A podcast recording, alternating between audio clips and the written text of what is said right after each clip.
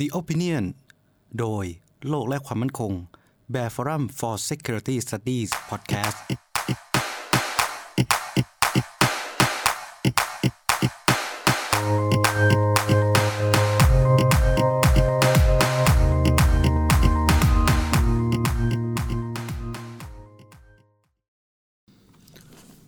สวัสดีครับขอต้อนรับสู่ Bear Forum for Security Studies Podcast ครับแบบรายการ The Opinion นะครับเป็นเอพิโซดที่สี่สิบแล้วนะครับกลับมาพบกันในเอพิโซดที่สี่สิบวันนี้หัวข้อวันนี้ที่จะนำมา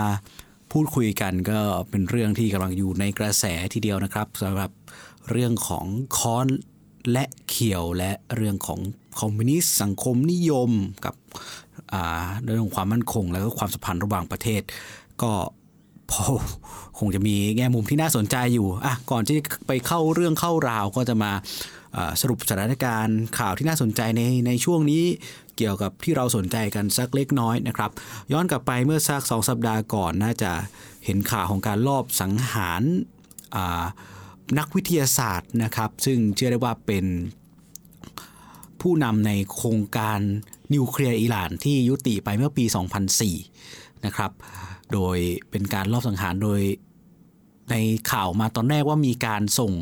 เป็นเหมือนจารชนนะครับเข้าไปลอบโจมตีนะลอบทำร้ายปะทะกับ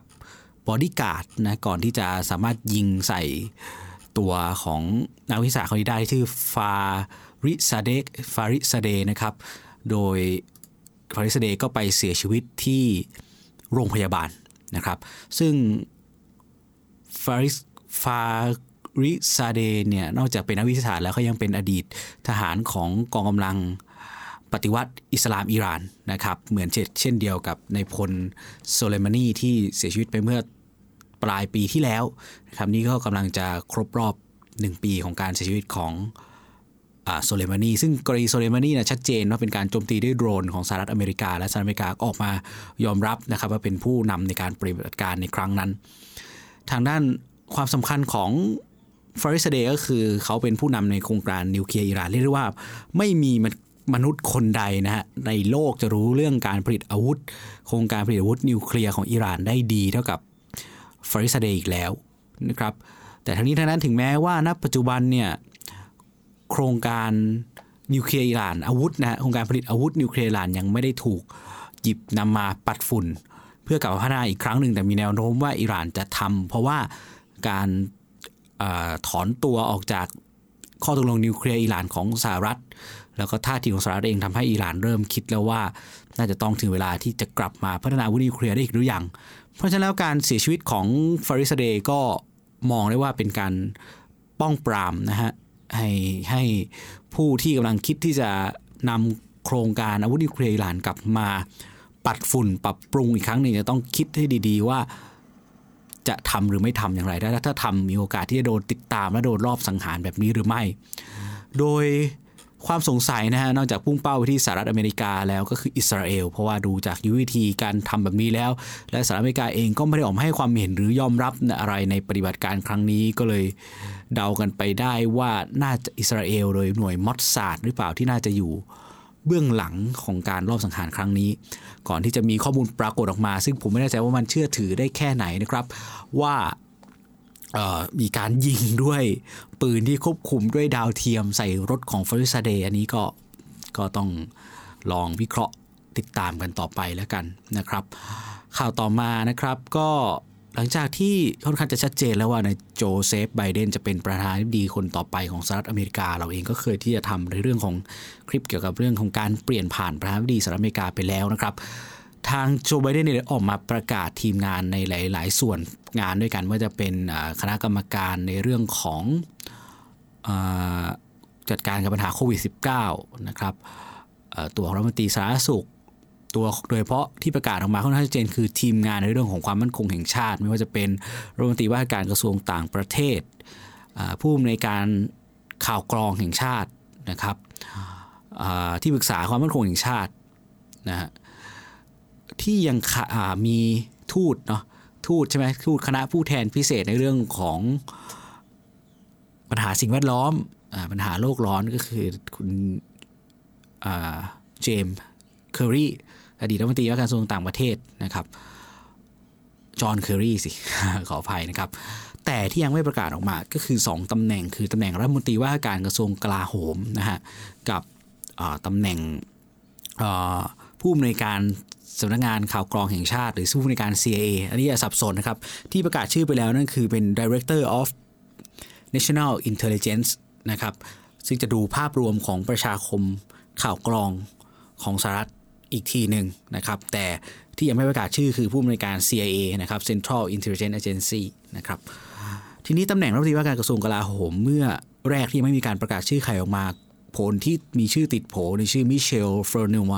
นะครับเฟอร์นัวเป็นผู้หญิงนะครับแล้วก็เคยเป็นอดีตผู้ช่วยรัฐมนตรีในสมัยโอบามาซึ่งดูแลกำกับดูแลในเรื่องของนโยบายความมั่นคงแล้วก็ได้ชื่อว่าเป็นสายเหี่ยวคนหนึ่งเธอเพิ่งเขียนบทความลงใน Foreign Affairs ในชื่อ How to Prevent War in Asia ซึ่งบทความนั้นเนี่ยเฟอร์นัวเองก็มีท่อนหนึ่งของบทความที่ทุกคนนำออกไปขยายกันก็คือเธอบอกว่าสหรัฐจะต้องมีกองเรือที่สามารถที่จะจมกองเรือของจีนได้ภายในเจ็ดสิบสองชั่วโมงเพื่อเป็นการป้องป้องปรามจีนและสงครามจะไม่เกิดขึ้นอะไรแบบนี้ซึ่งทำให้ทุกคนมองว่าเธอค่อนข้างจะเป็นคนที่โหดพอสมควรในพื้นฐานเนี่ยเธอเป็นคนที่สนับสนุนนะฮะนโยบายการคงกำลังทหารไว้ในอัฟกานิสถานไว้ในซีเรียเธอเคยขัดแย้งในเรื่องของการลดจำนวนทหารในอัฟกานิสถานกับไบเดนมาแล้วเมื่อสมัยที่ไบเดนยังเป็นรองประธานาธิบดีในช่วงโอบามานะครับแต่แล้วเฟอร์นัวก็โดนต่อต้านจากปีกที่เรียกว่าเป็นกลุ่มโปรเกรสซีฟหรือกลุ่มหัวก้าวหน้าในในพรรคเดโมแครตเองเนื่องจากว่าประวัติของเธอหลังจากที่เธอออกไปจากเพนทากอนแล้วเธอไปก่อตั้งสถาบันthink tank นะหรือเป็นสถาบันทางวิชาการในเรื่องความมั่นคงที่ชื่อ Center for New American Security ซึ่งสถาบันทางวิชาการได้รับเงินสนับสนุนทั้งจากบริษัทผลิตอาวุธมากมายว่าจะเป็น Lockheed Martin Boeing นะ General Dynamics Northrop Grumman Raytheon และเธอยังเป็นผู้ร่วมก่อตั้งบริษัทที่ปรึกษาที่ชื่อ WestExec WestExec Advisors ร่วมกับ Anthony Blinken ซึ่ง Anthony Blinken เนี่ยกำลังจะได้เป็นรัฐมนตรีว่าการกระทรวงการต่างประเทศซึ่งบริษัทที่ปรึกษา WestExec เนี่ยก็มีลูกค้าเป็นบริษัทในกลุ่มอุตสาหกรรมผลิตอาวุธอุตสาหกรรมป้องกันประเทศจำนวนมากนะครับทำให้เธอโดนตั้งข้อแย้งว่าเธอน่าจะอาจจะส่งผลให้มีผลประโยชน์ทับซ้อนกับพวกกลุ่มบริษัทผลิตอาวุธซึ่งมีมูลค่าสัญญามหาศาลกับเพนทากอนได้ทีนี้มันก็เลยมีตัวเลือกอีกหลายตัวเลือกนะครับแต่ตัวเลือกที่มาแรงมากตอนนี้และคาดว่าไบเดนจะประกาศก็คือตอนนี้ณเวลานี้ผมยังไม่เห็นตอนแรกมีข่าวว่าจะประกาศในคืนคือเช้ามืดของวันพุธเนี่ยนะครับแต่แต่ก็ยังไม่เห็นนะฮะว่ามีการประกาศออกมาก็คือชื่อของอดีตพลพลเอกลอยด์ออสตินนะครับพลเอกลอยด์ออสตินเนี่ยเป็นเกษียณอายุราชการเมื่อปีสองพันสิบหกนะครับเมื่อปีสองพันสิบหกก็อดีตเนี่ยเคยเป็นทั้งรองผู้บัญชาการทหารบกนะครับเคยเป็นผู้บัญชาการกองบัญชาการกลางของสหรัฐนะครับในโอ้เพิ่มเติมนะเพิ่มเติมก็คือไบเดนเนี่ยประกาศแล้วล่ะครับว่าโดยเขียนเป็นบทความนะลงใน The Atlantic นะครับ Why I Chose Lloyd Austin as Secretary Secretary of Defense นะครับก็ทีนี้ออสตินเป็นอดีตผบ.แล้วก็ยังเป็นอดีตผู้บัญชาการกองกำลังสหรัฐอเมริกาในอิรักคนสุดท้ายนะครับเคยทำงานร่วมกับไบเดนมาแน่นอนปัญหาของออสตินอย่างเดียวก็คือออสตินเนี่ยออสตินเกษียณอายุราชการมายังไม่ครบเจ็ดปีตามกฎหมายนะครับทำให้ต้องขอเสียงสนับสนุนจากขอเสียงสนับสนุนจากวุฒิสภาเพื่อให้ยกยกเว้นกฎนะครับยกยกเว้นกฎต่างๆเหล่านั้นออกไปนะเพราะไม่ไม่ไม่อย่างนั้นแล้วไม่อย่างนั้นแล้วเนี่ยก็จะทำให้ไม่สามารถที่จะดำรงตำแหน่งได้เพราะผิดกฎหมายนะครับเพราะว่าตำแหน่งรัฐมนตรีว่าการกระทรวงกลาโหมเนี่ยได้กำหนดไว้ว่าจะต้องต้องเป็นผู้ที่เกษียณอายุราชการมาจากทหารเนี่ยไม่น้อยกว่าเจ็ดปีซึ่งก็ทำให้กลัวกันว่าในบรรดาประชาคมความมั่นคงและนักวิชาการก็กลัวกันว่า มันจะทำให้ความสัมพันธ์ระหว่างพลเรือนทหารที่เป็นการควบคุมซึ่งเป็นพื้นฐานของการจัดการความมั่นคงของสหรัฐเนี่ยกระทบกระเทือนได้นะครับเพราะว่าตอนเจมส์แมททิสก็ทีหนึ่งแล้วก็มันก็ออกมาผลออกมาไม่ดีเท่าไหร่นะครับเกิดการแทรกแซงจากการเบื้องการทหารแล้วก็รัฐมนตรีก็ไว้ใจผู้นำทางทหารมากเกินไปทำให้ในกระบวนการขั้นตอนการวางแผนที่ควรจะมีการควบคุมโดยพลเรือนก็มีการวิเคราะห์หรือตรวจสอบจากพลเรือนก็ปล่อยผ่านไปหรือหรือใช้แนวคิดของความเป็นทหารหรือใช้ความคุ้นเคยกับทหารทำให้มันเรื่องต่างๆมันถูกผ่านออกไปได้ได้โดยง่ายเกินไปอะไรประมาณนี้นะครับอีกอย่างหนึ่งก็คือตัวตัวออสตินเองก็ตั้งแต่เกษียณมาก็ทำงานเป็นบอร์ดบริหารของบริษัท Raytheon ซึ่งเป็นบริษัทผลิตอาวุธยักษ์ใหญ่นะของสหรัฐอเมริกาของโลกเลยก็ว่าได้เพราะว่าเขาก็ควบรวมกิจการกับอีกหลายบริษัทแล้วก็เป็นบริษัทที่ได้รับผลประโยชน์มหาศาลเป็นคู่สัญญาที่ผลิตอาวุธให้สหรัฐเนี่ยขายให้กับ ยู เอ อี ขายให้กับซาอุดิอาระเบียนะก็ต้องมาดูกันต่อไปซึ่งตรงนี้ตั้งโจไบเดนก็ประกาศออกมาเรียบร้อยว่าจะเลือกลอยด์ออสตินนะครับอ่ะก็เอ่อมาถึง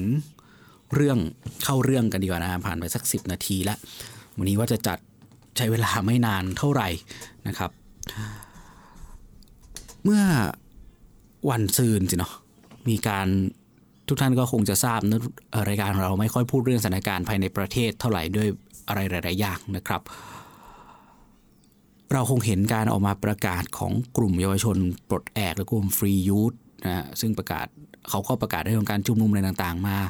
นานแล้วแหละแต่ในครั้งนี้มีการก่อนหน้านี้มีการพูดเรื่องสาธารณรัฐอะไรใช่ไหมครับแต่ล่าสุดมีการประกาศแคมเปญที่ชื่อ Restart Thailand โดยสัญลักษณ์ของ Restart Thailand นะตัว R กับตัว T อ่ะมันไปเหมือนเหมือนเลยแหละมันไม่ใช่มันไปเหมือนมันเหมือนมันคือสัญลักษณ์ค้อนและเขียว Hammond and Sickle นะครับค้อนและเขียวที่เหมือนกับสัญลักษณ์ของคอมมิวนิสต์ลัทธิคอมมิวนิสต์หรือพรรคคอมมิวนิสต์ในหลายๆประเทศไม่เฉพาะสัญลักษณ์นะคำโปรยก็ยังมีการพูดถึงในเรื่องของชนชั้นแรงงานลุกขึ้นมาจากการถูกกดขี่จากนายทุนหรือชนชั้นปกครองซึ่งมันก็เป็นคำโปรยที่หยิบยกเอาลักษณะหรือคำอธิบายความขัดแย้งของอำนาจของโครงสร้างอำนาจที่กดทับในรูปแบบของในแนวคิดแบบคอมมิวนิสต์หรือสังคมนิยมทีนี้ในเรื่องของความสัมพันธ์ระหว่างประเทศในเรื่องของความมั่นคงก็มีคนหยิบยกเอาแนวคิดของมาร์กซ์มาใช้เป็นแนวทางในการพิจารณาในการเสนอทฤษฎีเสนอแนวคิดในเรื่องของความสัมพันธ์ระหว่างประเทศเหมือนกันนะครับไม่ใช่เฉพาะไม่ใช่เฉพาะในเรื่องของเศรษฐกิจเท่านั้นนะครับในที่นี้โดยพื้นฐานแนวคิดของมาร์กซ์ซึ่งมาร์กซ์เขียนหนังสือกับเอเกลไว้ในช่วงทศวรรษที่สิบเจ็ดเนี่ยทศวรรษที่สิบเจ็ดเนี่ยเอ่อก็คือเขียนในเรื่องเนื่องจากการปฏิวัติอุตสาหกรรมทำให้เกิดชนชั้นในทุนและเกิดการเหลื่อมล้ำเกิดการแบ่งสรรปันส่วนความมั่งคั่งที่ไม่เท่าเทียมกันเนาะและเกิดการกดขี่มันทำให้เกิดการต่อสู้กันระหว่างชนชั้นนะครับซึ่งมาร์กก็เสนอแนวทางที่จะนำให้ไปสู่สุดท้ายนะให้ไปสู่ชุมชนหรือสังคมที่เป็น universality ที่ทุกคนมีความเท่าเทียมกันแล้วก็จะไปสู่จุดที่ไม่มีรัฐอะไรแบบนี้นี่คือพื้นฐานของคอมมิวนิสต์ซึ่งคอมมิวนิสต์ที่เอามาหยิบยกกันต่อมาซึ่งแน่นอนมันก็แสดงถึงความเท่าเทียมแหละแล้วก็เป็นสังคมอุดมคติประมาณหนึ่งนะครับแต่ทีนี้ก็ก็ต้องมาดูกันว่า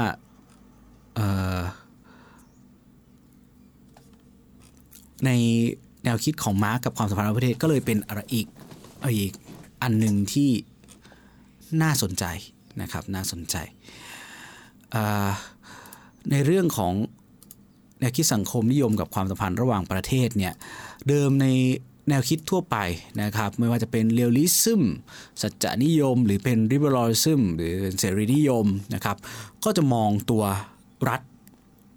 ตัวรัฐเป็นเป็นเป็นผู้ตัวแสดงสำคัญนะครับเป็นตัวแสดงสำคัญว่ารัฐเนี่ยจะเป็นตัวแสดงสำคัญในตัวปฏิสัมพันธ์ในเรื่องของความสัมพันธ์ระหว่างประเทศนะครับทีนี้เดิมเนี่ยตัวมาร์กซ์กลุ่มมาร์กซิสต์เนี่ยเขาก็จะมองว่ามนุษย์เนี่ยเป็นพื้นฐานในเรื่องของวัตถุนะเพราะว่ามนุษย์เนี่ยจะต้องกินต้องดื่มต้องมีบ้านต้องมีเสื้อผ้าก่อนที่จะไปแสวงหาการเมืองวิทยาศาสตร์หรือศาสนาทีนี้มาร์กซ์ก็มองว่า กลุ่มแนวคิดของมาร์กซ์เนี่ยก็จะมองว่าการผลิตนะระบบการผลิตเนี่ยเพื่อที่จะตอบสนองความต้องการทางด้านวัตถุของมนุษย์เนี่ยมันเป็นส่วนที่นำไปสร้างโครงสร้างของอำนาจขึ้นมาเพื่อที่จะบังคับควบคุมมนุษย์ให้พึ่งพาระบบการผลิตนั้นอีกทีนึงยกตัวอย่างเช่นระบบฟีดอลิซึมฟีดอลในยุโรปหรือในญี่ปุ่นนะเป็นระบบที่การเกษตรเนี่ยเป็นตัวหลักในระบบรูปแบบการผลิตเพื่อสร้างความมั่งคั่งใช่ไหมใครที่จะร่ำรวยก็ต้องผลิตเป็นการเกษตรเพราะนั้นใครที่เป็นเจ้าของพื้นดินเจ้าของที่ดินก็สามารถที่จะควบคุมแรงงานได้ให้ทำงานตามตามที่เจ้าของที่ดินต้องการแล้วก็แรงงานเหล่านั้นก็ถูกกดขี่ถูกกดขี่ใช่ไหมครับและนั่นเองพวกที่เป็นเจ้าของที่ดินก็จะสามารถที่จะมีอำนาจในการที่จะควบคุมอำนาจทางการเมืองและกำลังทหารเพื่อจะเอาไปบังคับใช้กฎเหล่านั้นกับแรงงานอีกทีหนึ่งนี่เป็นเป็นพื้นฐานคิดพื้นฐานของมาร์กดังนั้นมาในยุคของการปฏิวัติอุตสาหกรรมก็ทำให้เกิดชนชั้นนายทุนและชนชั้นนายทุนไปทำลายฟีวดอลิซึมก็จริงแต่สุดท้ายชนชั้นนายทุนก็มา exploit หรือมากดขี่แรงงานอยู่ดีนะครับแล้วโดยที่ชนชั้นนายทุนเนี่ยซึ่งเป็นผู้ที่ครอบครองทุนก็จะควบคุมวิธีการในการผลิตในรูปแบบของอุตสาหกรรมแล้วก็เก็บเอาความมั่งคั่งไว้คนเดียวเพราะแล้วในเมื่อเอาแนวคิดของมาร์กมาใช้นะครับรัฐและกำลังทหารตำรวจต่างๆก็ถูกควบคุมโดยกลุ่มนายทุนนะกลุ่มชนชั้นนายทุนซึ่งตัวความขัดแย้งที่เกิดขึ้นจริงๆก็คือความขัดแย้งระหว่างชนชั้นนายทุนกับแรงงานหรือชนชั้นกรรมาชีพเป็นเรื่องจริงเพราะนั้นแล้วความขัดแย้งที่เราเกิดเห็นเกิดขึ้นความขัดแย้งระหว่างรัฐกับรัฐจริงแล้วมันเป็นความขัดแย้งระหว่างทุนกับทุนกับกรรมาชีพนะครับเป็นอยู่เบื้องหลังเขามองว่าเนื่องจากว่าชนชั้นนายทุนรู้สึกถึงความไม่ปลอดภัยความไม่มั่นคงมันก็ทำให้รัฐจะต้องไปทำสงครามหรือทำให้รัฐจะต้องสร้างความจะต้องเข้าไปจัดการเพื่อเซิร์ฟชนชั้นนายทุนมันมันมามาจากพื้นฐานความคิดแบบนั้นในแนวคิดของมาร์กก็ที่เอามาใช้ในในความสัมพันธ์ระหว่างประเทศแล้วก็ความมั่นคงนะครับอย่ามันก็จึงมีการผลิตทฤษฎีแนวคิดออกมาโดยใช้แนวคิดของมาร์กซ์เป็นพื้นฐานเราเรียกว่า critical realism world system theory พวกนี้นะครับมาจากแนวคิดของมาร์กเพราะฉะนั้นมาร์กจึงมองแนวคิดของกลุ่มมาร์กซิซึมใน ไอ อาร์ ก็จะมองในเรื่องของความขัดแย้งระหว่างชนชั้นเนี่ยเป็นตัวเล่นหลักในในความสัมพันธ์ระหว่างประเทศแล้วอย่างก็คือการมองเรื่องของการอธิบายก็คือกลุ่มแนวคิดของมาร์กซิซึมก็จะมองว่ารัฐกับทุนมันเกิดขึ้นมาพร้อมๆกันประวัติศาสตร์ของการกำเนิดรัฐและกำเนิดทุนสุดท้ายรัฐกับทุนน่ะมารวมกันรวมกันแล้วก็กดขี่แรงงานแล้วก็เป็นผู้เล่นที่ไปเข้าไปปฏิสัมพันธ์ในความสัมพันธ์ระหว่างประเทศนะครับอะไรลักษณะประมาณนี้นะฮะนี่มันก็จะมีแนวทางของมาร์กซิซึมในการเมืองระหว่างประเทศเนี่ยเขาก็จะมองในอีกหลายมุมเหมือนกันมุมแรกก็คือความขัดแย้งระหว่างชนชั้นระหว่างรัฐรวยกับรัฐที่จนนะครับเพราะว่าเขาบอกว่าทุกสังคมเนี่ยมันแบ่งออกเป็นชนชั้นทางเศรษฐกิจออกเป็นคนรวยกับกลุ่มคนจนอยู่แล้วนะครับคนรวยก็จะเป็นผู้กดขี่ซึ่งเป็นเจ้าของก็จะใช้วัตถุวิธีการผลิตโดยการที่จะสร้างกำไรให้กับตัวเองส่วนกลุ่มชนชั้นคนจนก็จะถูกกดขี่นะครับเป็นแรงงานที่ถูกกดขี่แล้วก็ต้องซัฟเฟอร์จากน้ำมือของกลุ่มคนรวยเช่นเดียวกันในในในสังคมระหว่างประเทศก็แบ่งออกเป็นรัฐที่เป็นรัฐในทุนนะครับร่ำรวยพัฒนาแล้วมีกำลังมากเป็นถือเป็นผู้ที่โมโนโพลีเขาเรียกอะไรนะเขาเป็นเป็นเพียงผู้เดียวที่มีทั้งพลังอำนาจทางเศรษฐกิจซึ่งอยู่เหนือพลังอำนาจทางการเมืองนะครับซึ่งอยู่เหนือกว่ารัฐที่จนกว่าที่เป็นประเทศรัฐที่ยังไม่พัฒนาก็ต้องยินยอมถูกกดขี่จากรัฐที่ร่ำรวยกว่านะครับแล้วก็ฉะนั้นคนที่เป็นผู้ที่ครอบครองหรือผู้ที่มีอำนาจมาก่อนก็สามารถที่จะควบคุมส่วนของสังคมระหว่างประเทศไว้ได้นะครับแล้วก็จะต้องมีความต้องการที่จะ หยุดนะฮะหยุดการภาวะการกดขี่จากจักรวรรดินิยมในความสัมพันธ์ระหว่างประเทศอย่างเงี้ยนะครับการข้อที่สามแนวคิดที่สามก็คือในเรื่องของอ่านีโอโคโลเนียลิซึมหรือจักรวรรดินิยมใหม่ทางเศรษฐกิจใช่ไหมเพราะว่าพอเกิดไออ่าเกิดโลกาภิวัตน์อ่าเกิดโลกาภิวัตน์เนี่ยโลกาภิวัตน์เนี่ยยิ่งยิ่งเราผ่านยุคโลกาภิวัตน์มาโลกาภิวัตน์เป็นตัวที่คนกลุ่มที่ยังเชื่อมั่นในมาร์กซิซึมเนี่ยเอานำมาอธิบายนะฮะว่าผลของผลของ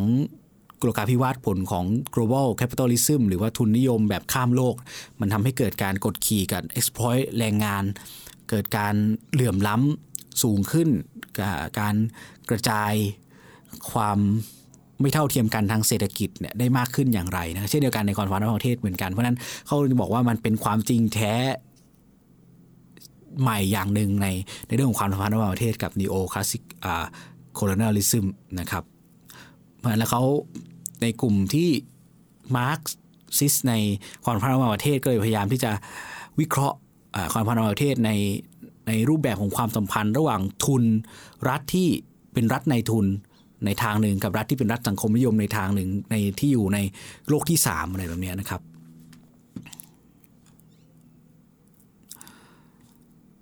แล้วก็บอกไปแล้วว่าในพื้นฐานของกลุ่มมาร์กซ์ที่มองความสัมพันธ์ระหว่างประเทศก็นอกจากมีแนวทางเหล่านั้นแล้วก็จะมอง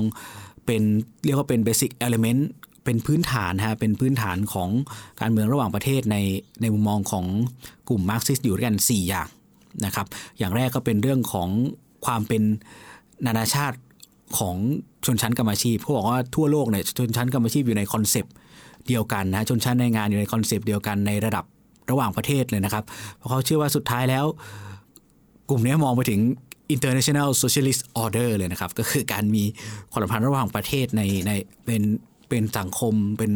ระเบียบระหว่างประเทศที่เป็นสังคมนิยมนานาชาติแบบนั้นนะครับซึ่งคอนเซปต์นี้ก็มองแล้วมองในเรื่องของโลกกรรมอาชีพที่มีมองผลประโยชน์ร่วมกันนะครับมีการพึ่งพากันของทุกชาตินะครับชนชั้นแรงงานเนี่ยไม่มีไม่มีสัญชาตินะถ้าว่าเพราะนั้นแล้วทุกชนชั้นกรรมอาชีพของทุกประเทศจะต้องได้รับต้องมีเรียกว่ามีมีมีอำนาจทางการเมืองนะครับซึ่งในเป็นแนวทางอย่างแรกที่จะต้องได้รับฉะนั้นแล้วตัวหน่วยหน่วยที่จะเป็นผู้ดำเนินการในเรื่องนี้จะต้องเป็นชนชั้นกรรมอาชีพนะครับประมาณนี้อย่างที่สองก็เป็นเรื่องของการต่อต้านจักรวรรดินิยมในความสัมพันธ์ระหว่างประเทศนะครับอ่ะทีนี้ก็เรียกว่าเป็นก็จะเป็นคร่าวๆนะครับเป็นคร่าวๆในเรื่องของมาร์กแนวคิดสังคมนิยมกับความสัมพันธ์ระหว่างประเทศยังมีอีกอีกหลายทฤษฎีนะครับอีกหลายทฤษฎีที่ที่นำมาอธิบายนะครับเพราะว่าแนวคิดมาร์กซิสต์ถูกนำมาอธิบายในเรื่องของการล่มสลายของจักรวรรดิยุโรปเนาะเพราะว่าเพราะว่าพอจบสงครามโลกครั้งที่หนึ่งใช่ไหมก็เกิดการก่อนหน้านั้นเนี่ยก่อนที่สงครามโลกครั้งที่หนึ่งจะจบรัสเซียเกิดการปฏิวัติพอสงครามโลกครั้งที่หนึ่งจบลงอ่าตัวตัวจักรวรรดิต่างๆในยุโรปมันจะเป็นออตโตมันจักรวรรดิออสเตรียฮังการีอะไรพวกนี้ก็แตกออกเป็นประเทศนั้นประเทศนี้ตามที่เราเกือบจะเห็นเกือบจะเหมือนคล้ายๆกับที่เราเห็นในปัจจุบันนี่แหละเพราะนั้นมันก็เลยนำมาถูกอธิบายแต่สุดท้ายมาร์กซิซึมมันก็ไม่สามารถที่จะอธิบายต่อไปได้เพราะว่าสุดท้ายจีนเองก็ไม่ได้ใช้แนวคิดเศรษฐกิจแบบมาร์กซ์แบบเต็มตัวสภาพโซเวียตเองก็ล่มสลายไปด้วยตัวเองด้วยการดำเนินนโยบายด้วยการปกครองของตัวเองนะไม่ได้โดนอะไรจากปัจจัยภายนอกเท่าไหร่เลยนะครับไม่ได้เกิดจากการปฏิวัติภายในด้วยนะครับก็ล่มสลายไปไปด้วยตัวเองเพราะนั้นมาร์กซิสต์ก็เลยเอาไปอธิบายอะไรต่อในเรื่องของความสัมพันธ์ประเทศได้ไม่มากนักนะครับที่สิ่งที่เราจะพูดต่อไปก็คือความสำคัญในเรื่องของสัญลักษณ์นะฮะสัญลักษณ์จริงๆแล้วเฉดของคอมมิวนิสต์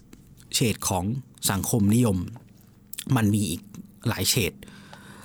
มันมีทั้งประเทศที่นำเอาแนวคิดสังคมนิยมไปใช้อย่างเต็มที่ในช่วงแรกไม่ว่าจะเป็นสหภาพโซเวียตซึ่งก็ล่มสลายไปแล้วจีนซึ่งก็มาเปลี่ยนแนวทางทางเศรษฐกิจให้มีการเติบโตของทุนนิยมในบางส่วนแต่รัฐยังคงควบคุมบางส่วนแต่ว่าการปกครองยังคง เป็นรูปแบบของพรรคคอมมิวนิสต์จีนตามแนวทางของเหมาอะไรแบบเนี้ยนะครับก็ไม่ไม่เหมาซะทีเดียวเพราะว่าพอจบจบการวัฒนธรรมเหมาตายก็แทบจะเปลี่ยนรูปแบบการปกครองจากเดิมที่ยึดโยงกับคนคนเดียวก็กลายเป็นคณะบุคคลกลุ่มนึงนะครับประเทศเวียดนามเป็นที่เราเห็นเวียดนามลาวนะครับเกาหลีเหนือเกาหลีเหนือก็ชัดเจนในความเป็นรูปแบบการยึดถือคอมมิวนิสต์ในสายแบบเหมานะครับแล้วก็รัสเซียทีนี้มีรัฐเสรีนิยมประชาธิปไตยที่ใช้แนวทางของสังคมนิยมในการจัดการกับการจัดการรัฐสวัสดิการการจัดการการกระจายความมั่งคั่งทางเศรษฐกิจเช่นในประเทศในกลุ่มสแกนดิเนเวียนหรือประเทศที่พยายามเอาไปใช้แต่ไม่เวิร์กก็มีอย่างเวเนซุเอลาซิมบับเวนิการากัวนะครับหรือประเทศสังคมนิยมคอมมิวนิสต์ที่สภาพอาจจะไม่ดีแต่ว่ามีบางเรื่องที่ติดอันดับโลกได้อย่างดีอย่างเช่นคิวบาที่มีเรื่องของการสาธารณสุขที่ดีติดอันดับต้นๆของโลกก็มีนะครับแต่เรื่องของการก็ต้องแต่ก็ต้องบอกว่า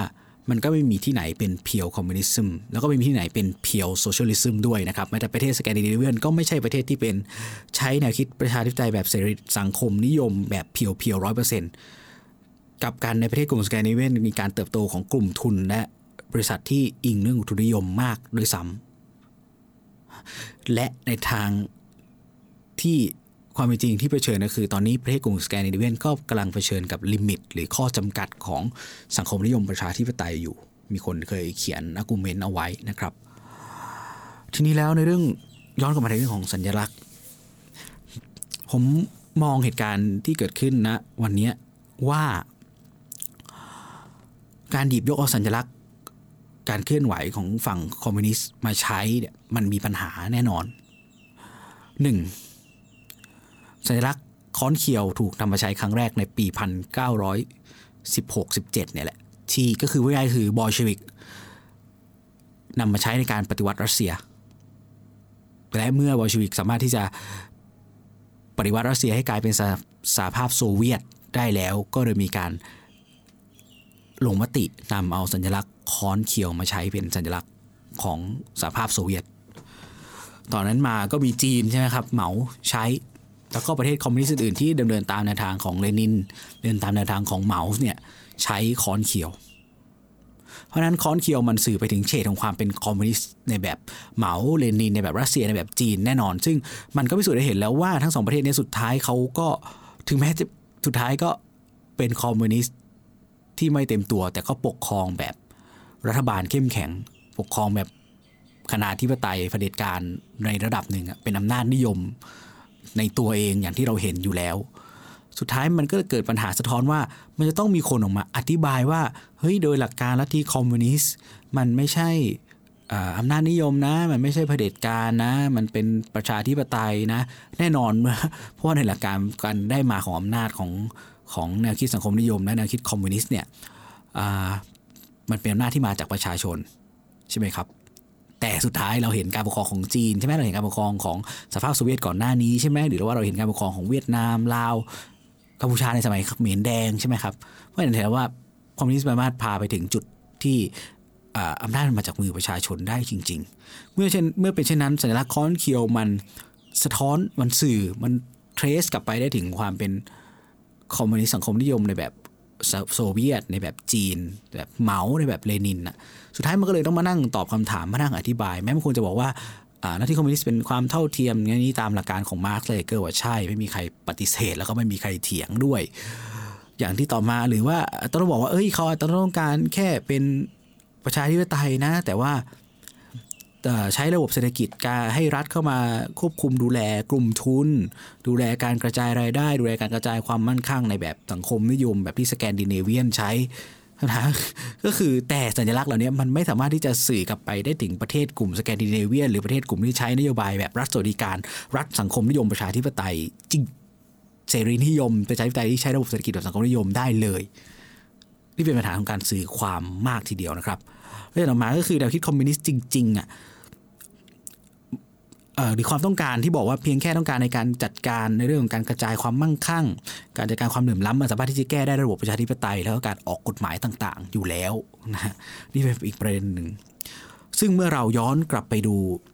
เรื่องการให้ความหมายของสัญลักษณ์ในกลุ่มสังคมกลุ่มของการเคลื่อนไหวของสังคมนิยมที่เป็นโซเชียลิสต์ที่เป็นโซเชียลเดโมแครซีหรือเป็นเดโมแครติกโซเชียลิสต์ในสหรัฐอเมริกาจะเรียกเป็นกลุ่มว่าเป็นเดโมแครติกโซเชียลิซึมนะฮะใช้รูปดอกกุหลาบนะฮะดอกกุหลาบแดงดอกกุหลาบในการเคลื่อนไหวเพราะว่าดอกกุหลาบเนี่ยมันถูกย้อนกลับไปได้มีการใช้ตั้งแต่ศตวรรษที่สิบเจ็ดในช่วงปีหนึ่งพันแปดร้อยแปดสิบแล้วในฝรั่งเศสนะครับกลุ่มสังคมนิยมในฝรั่งเศสเนี่ยใช้รูปดอกกุหลาบในการเป็นตัวแทนของกลุ่มในสัญลักษณ์นะครับแล้วในพรรคที่เป็นสังคมนิยมประชาธิปไตยในในฝรั่งเศสในยุโรปเองก็ใช้รูปดอกกุหลาบในการสื่อความหมายถึงสังคมนิยมถึงความหมายว่าเป็นโซเชียลิสต์ในสหรัฐอเมริกานะฮะองค์กรเดโมแครติกโซเชียลิสต์ของสหรัฐอเมริกาก็ใช้สัญลักษณ์รูปดอกกุหลาบเป็นสัญลักษณ์ของตัวเองแต่แน่นอนว่าในไทยเนาะสัญลักษณ์ดอกกุหลาบมันคงจะไม่สามารถที่จะดึงความสนใจหรือทำให้เรานึกถึงความเป็นสังคมนิยมหรือคอมมิวนิสต์ได้มันจึงเกิดข้อโต้แย้งที่สองจากกลุ่มผู้ที่สนับสนุนแนวคิดในแนวทางนั้นว่าพอใช้สัญลักษณ์แบบนี้คนก็กลัวผีคอมมิวนิสต์สิเพราะว่าหรือว่าโดนพวกโลกที่หนึ่งหลอกหลอกอะไรนะปั่นหัวหรือหลอกให้เชื่อว่าคอมมิวนิสต์เป็นสิ่งเลวร้ายหรือเปล่าคำถามย้อนกลับไปเอาแล้วเชื่อว่าโลกที่หนึ่งหลอกให้คิดว่าประชาธิปไตยเป็นสิ่งดีหรือเปล่าอะไรแบบนี้นะครับทีนี้เราต้องบอกว่าผมพิมพ์มาไปใน Twitter ส่วนตัวว่าถ้าอย่างนั้นก็อย่าไปกลัวแอนตี้วันไชน่าสิถ้าอย่าไม่ให้กลัวผีคอมมิวนิสต์คืออย่างแรกนะครับคอมมิวนิสต์ผมเคยเราเคยเล่าไปในตอนหนึ่งแล้วย้อนกลับไปฟังด้วยใน The Opinion เรื่องเกี่ยวกับการต่อสู้กับคอมมิวนิสต์หลายคนผ่านช่วงเวลาของการต่อสู้กับสงครามปฏิวัติคอมมิวนิสต์หลายคนผ่านช่วงเวลาที่มีคนใกล้ตัวสูญเสียกับการสู้รบกับพรรคคอมมิวนิสต์แห่งประเทศไทยในหลายมุมของโลกมันมีคนที่ไปต่อสู้แล้วก็ตายเสียชีวิตหรือได้รับผลกระทบจากสงครามปฏิวัติที่เกิดขึ้นโดยการเคลื่อนไหวของกลุ่มผู้นิยมในคอมมิวนิสต์กับกองทัพแห่งชาติของที่ต่างจะบอกว่าคอมมิวนิสต์เป็นผีร้ายที่ถูกสร้างภาพขึ้นมาก็ไม่ถูกต้องซะทีเดียวเพราะว่าแนวทางในการเคลื่อนไหวไม่ว่าจะแนวทางจากเหมาหรือลินก็ล้วนมาจากล้วนมาต้องการให้เกิดการปฏิวัติด้วยสงครามปฏิวัติก่อนให้ได้มาซึ่งอำนาจแล้วก็ทำการพลิกพลิกระบบแก้ระบบล้มเลิกระบบระบอบเก่าออกไปอะไรแบบนี้ซึ่งมันก็ทำให้เกิดความภาพของสงครามและความรุนแรงมาโดยตลอดเพราะนั้นขอถามว่าคอมมิวนิสต์เป็นผีที่ถูกทำให้ให้ร้ายไม่ไม่ไม่ใช่เพราะว่าคนที่กลุ่มคนที่หยิบเอาสมาทานเอาหนังสือของมาร์กซ์เอาแนวทางของมาร์กซ์ไปใช้ต่อเขามองการได้มาของอำนาจในรูปแบบนี้เพราะนั้นคอมมิวนิสต์ผีคอมมิวนิสต์มันมันไม่ใช่ผีที่ถูกสร้างขึ้นมามันมีภาพของความเป็นจริงและภาพจำเหล่านั้นอยู่จริงๆอย่างเรามาเราเห็นการใช้อำนาจในจีนกับซินเจียงกับทิเบตใช่ไหมครับเพราะนั้นถ้าเกิดเราบอกว่าเอ้ยอย่าไปกลัวผีคอมมิวนิสต์งั้นเราก็อย่าไปกลัววันไชน่าสิถูกไหมมันมันมันเป็นอาร์กิวเมนต์ที่โต้แย้งกันได้ไหมผมมองว่ามันมันมันโต้แย้งแบบนี้ได้แล้วเอ้างั้นก็อย่าไปกลัววันไชน่าสิถูกไหมก็อย่าไปก็คอมมิวนิสต์ไม่ได้ต้องการคนเท่าเทียมเพราะนั้นสิ่งที่จีนเข้าไปทำในซินเจียงสิ่งที่จีนเข้าไปทำพยายามจะทำกับไต้หวันคือการพลิกฟื้นให้ไต้หวันให้ซินเจียงให้ทิเบตเป็นสังคมคอมมิวนิสต์ที่สมบูรณ์มีทุกคนเท่าเทียมกันกระจายรายได้อย่างเท่าเทียมกันกระจายความมั่งคั่งอย่างเท่าเทียมกันชนชั้นกรรมอาชีพไม่ว่าจะเป็นใครก็ตามที่อยู่ในไต้หวันอยู่ในทิเบตอยู่ในซินเจียงได้ต่อสู้กับนายทุนและกลายเป็นชนชั้นที่เท่าเทียมกันหมดถ้าจีนพูดแบบนี้กับกรณีของวันไชน่าเราจะโตเราจะพูดได้ว่าเอ้ยอย่าไปกลัววันไชน่าสิไอ้คอมมิวนิสต์มันเป็นแค่ผีเท่านั้นแหละถูกไหมครับเพราะว่ามันมันในส่วนหนึ่งมันไม่ใช่ผีมันเป็นเรื่องของของความเป็นจริงอ่ะมันเป็นเรื่องของสิ่งที่มีคนที่เคยสัมผัสและและเห็นกับกับสิ่งเหล่านั้นมานะครับนะก็เพราะฉะนั้นแล้วเมื่อยิ่งเลือกที่ใช้สัญลักษณ์ค้อนเคียวที่มันทำให้สื่อไปได้ถึงกลุ่มกลุ่มกลุ่มที่สมาทานแนวคิดเนี่ยและใช้การต่อสู้ด้วยวิธีของการทำสงครามอ่ะมันก็ไปขัดกับหลักการความแตกต่างระหว่างประชาธิปไตยที่ต้องการใช้ระบบเศรษฐกิจแบบสังคมนิยมแบบกลุ่มสแกนดิเนเวียนใช้หรือในอีกหลายประเทศใช้ก็คือเขามองว่าการได้มาของอำนาจจะต้องได้มาอำนาจผ่านระบบประชาธิปไตยแบบเสรีนิยม แล้วเขาก็ไม่ได้เคยได้พูดถึงเรื่องของชนชั้นนะครับกลุ่มเหล่านี้จะไม่ได้พูดถึงเรื่องของชนชั้นไม่พูดถึงเรื่องคลาสตักเกิลไม่ได้พูดถึงเรื่องสงครามชนชั้นการกดขี่ของชนชั้นแต่เขาพูดถึงเรื่องการกระจายความเหลื่อมล้ำที่ต้องเกิดการกระจายความมั่งคั่งให้แก่เท่าเทียมกันอย่างไรผ่านกระบวนการในรูปแบบของประชาธิปไตยนะเขาพูดกันเป็นข้อแตกต่างกันไว้แบบนั้นนะครับซึ่งผมมองว่ามูฟเมนต์แบบนี้ในการใช้สัญลักษณ์เนี่ยมันมันล้มเหลวในการสื่อความหมายแหละถ้าพูดถึงว่าคุณจะสื่อความหมายในในแค่นั้นแบบนั้นนะครับมุมมองอื่นๆที่น่าสนใจในเรื่องของความมั่นคงกับค้อนเขียวนี่ก็มีเนาะอย่างเช่นเราเคยทำพอดแคสต์นะก็คลิปในเรื่องกองทัพจีนนะครับกองทัพจีนแตกต่างจากกองทัพแห่งชาติในรูปแบบของรัฐอธิปไตยโดยทั่วไปก็คือกองทัพจีนเป็นองค์การทางการเมืองหนึ่งของพรรคคอมมิวนิสต์กองทัพพรรคดีต่อพรรคกองทัพทำงานเพื่อพรรคกองทัพรบเพื่อพรรคถึงแม้ว่ากองทัพจีนจะใช้ชื่อว่ากองทัพปลดปล่อยประชาชนจีนก็ตามแต่กองทัพเป็นของพรรคพรรคมีคณะกรรมการทหารกลางในการควบคุมบังคับบัญชากองทัพซึ่งเป็นรูปแบบการความสัมพันธ์การจัดความสัมพันธ์ระหว่างพลเรือนทหารในรูปแบบของประเทศกลุ่มสังคมนิยมเพราะฉะนั้นแล้วพรรคคุมทหารพรรคคุมรัฐบาลพรรคคุมรัฐอีกทีรัฐทั้งหมดคำว่ารัฐอยู่ภายใต้พรรคนะครับทหารก็ไม่ได้ทหารเป็นกองกำลังปลดปล่อยประชาชนใช่ไหมแต่ทหารทำงานเพื่อพรรคแต่ว่าเพราะพรรคมาจากประชาชนอะไรแบบนี้เขาคิดในแนวคิดแบบนั้นนะครับเพราะฉะนั้นแล้วความสัมพันธ์ระหว่างพลเรือนทหารในรูปแบบของประเทศสังคมนิยมเราจะเรียกว่าความสัมพันธ์ระหว่างพรรคกับกองทัพพรรคกับทหารเป็นปาร์ตี้ military relation นะไม่ใช่เป็น civil military relations เช่นเดียวกันเมื่อในบริบทของความสัมพันธ์ระหว่างประเทศเราจะมีความสัมพันธ์ระหว่างประเทศเป็นรูปแบบ international system อะไรก็ตามก็ว่าแต่ถ้าเป็นประเทศคอมมิวนิสต์กับคอมมิวนิสต์ด้วยกันมันจะมีความสัมพันธ์นอกเหนือจากความสัมพันธ์ระหว่างรัฐต่อรัฐมีความสัมพันธ์ที่เราเรียกว่า party to party relation ด้วยนะครับความสัมพันธ์ระหว่างพรรคกับพรรคเพราะฉะนั้นแล้วอย่างเช่นความสัมพันธ์ระหว่างจีนกับลาวและเวียดนามอ่ะจีนกับลาวก่อนเวียดนามเดี๋ยวนี้เขาไม่ค่อยถูกกันละจีนกับลาวจีนกับลาวมีความสัมพันธ์ระหว่างรัฐต่อรัฐในเรื่องของความสัมพันธ์ระหว่างประเทศเรื่องการจดสนธิสัญญาแต่นอกจากนั้นมันจะมีความสัมพันธ์ระหว่างพรรคคอมมิวนิสต์จีนกับพรรคพรรคคอมมิวนิสต์ลาวอยู่ในนั้นด้วยแบบนี้นะครับอยู่เหนือกว่านั้นด้วยถ้าจริงๆแล้วถ้าความสัมพันธ์ระหว่างพรรคกับพรรคดีมันก็จะส่งผลถึงความสัมพันธ์ระหว่างรัฐต่อรัฐที่ดีด้วยแบบนี้นะครับนี่ก็เป็นอีกมุมมองที่น่าสนใจในเรื่องของโลกสังคมนิยมนะโดยสรุปเนี่ยวันนี้ที่เราจะหยิบยกมาพูดถึงทั้งหมดเราก็เห็นฉายภาพกว้างๆว่าเออในเรื่องของแนวคิดมาร์กซ์มีคนเอาแนวคิดมาร์กซ์มาใช้กับสังคมนิยมด้วยนะครับมีคนเอาแนวคิดเป็นคนเอาแนวคิดของมาร์กซ์มาใช้กับเรื่องความมั่นคงมาใช้กับเรื่องความสัมพันธ์ระหว่างประเทศด้วยนะครับเราก็มองไปถึงว่าการเลือกใช้สัญลักษณ์ของกลุ่มเยาวชนปลดแอกในวันนี้ถ้าต้องการจะสื่อความไปแค่การเป็นประเทศเสรีนิยมประชาธิปไตยแต่ว่าใช้ระบบเศรษฐกิจคอมมิวนิสต์หรือจัดการรัฐสวัสดิการแบบในรูปแบบแนวคิดของมาร์กซ์เนี่ยมันก็ไม่สามารถที่จะไปสื่อความในแนวทางนั้นได้เลยยังไม่นับว่าบริบทนี้ถ้าสื่อออกไปยังกลุ่มที่คอยสนับสนุนจากต่างประเทศที่เพิ่งออกความเห็นกันมาแล้วเขาจะรู้สึกอะไรอย่างไรผมไม่รู้ว่าถ้าเอาสัญลักษณ์นี้ไปให้กลุ่มนักศึกษาไต้หวันที่ให้การสนับสนุนการเคลื่อนไหวหรือแม้แต่ล่าสุดกลุ่มสมาชิกที่สภาสหรัฐฝั่งรีพับลิกันฝั่งขออภัยครับฝั่งเดโมแครตเนี่ยท่านสมาชิกสภาแทมมี่ดูท่านจะให้ความเห็นในเรื่องนี้อย่างไรนะครับคิดว่าเป็นผมคิดมองว่ามันเป็นไม่ใช่มองว่าไม่เหมาะสมนะมองว่าเอ่อถ้าต้องการสื่อความอย่างที่คิดอย่างที่หลายหลายคนพยายามจะดีเฟนต์ให้เขาก็ก็ไม่น่าจะได้นะครับไม่น่าจะได้ผลหรือถ้าเป็นการสื่อความด้วยสัญลักษณ์ที่ดีกว่านี้มันก็จะต้องมีการมานั่งอธิบายกันว่าอะไรอย่างไรนะครับ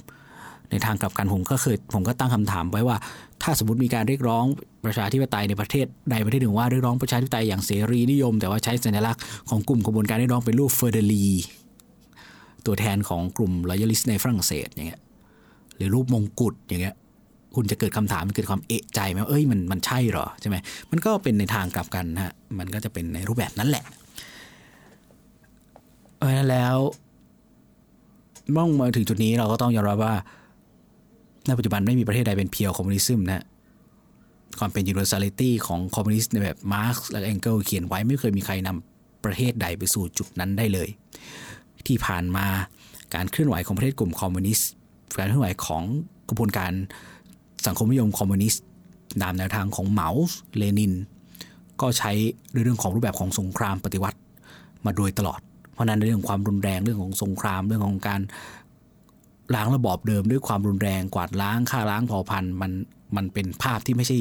ผีอย่างที่มีการถูกสร้างให้ให้เป็นอย่างที่เขาบอกว่ามันถูกสร้างขึ้นมาแต่ว่าเป็นภาพความจริงอย่างหนึ่งที่มันถูกปรากฏและมีผลของมันตามมา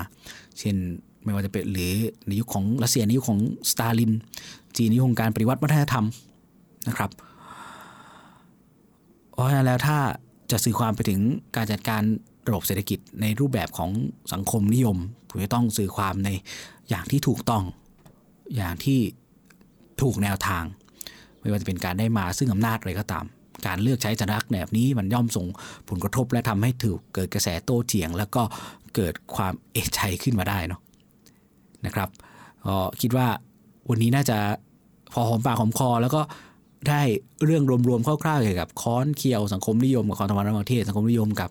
เรื่องของความมั่นคงไปพอสมควรนะครับขอแนะนำติชมกันเข้ามาได้ติดต่อเข้ามาได้ในทุกช่องทางนะครับไม่ว่าจะเป็นช่องทาง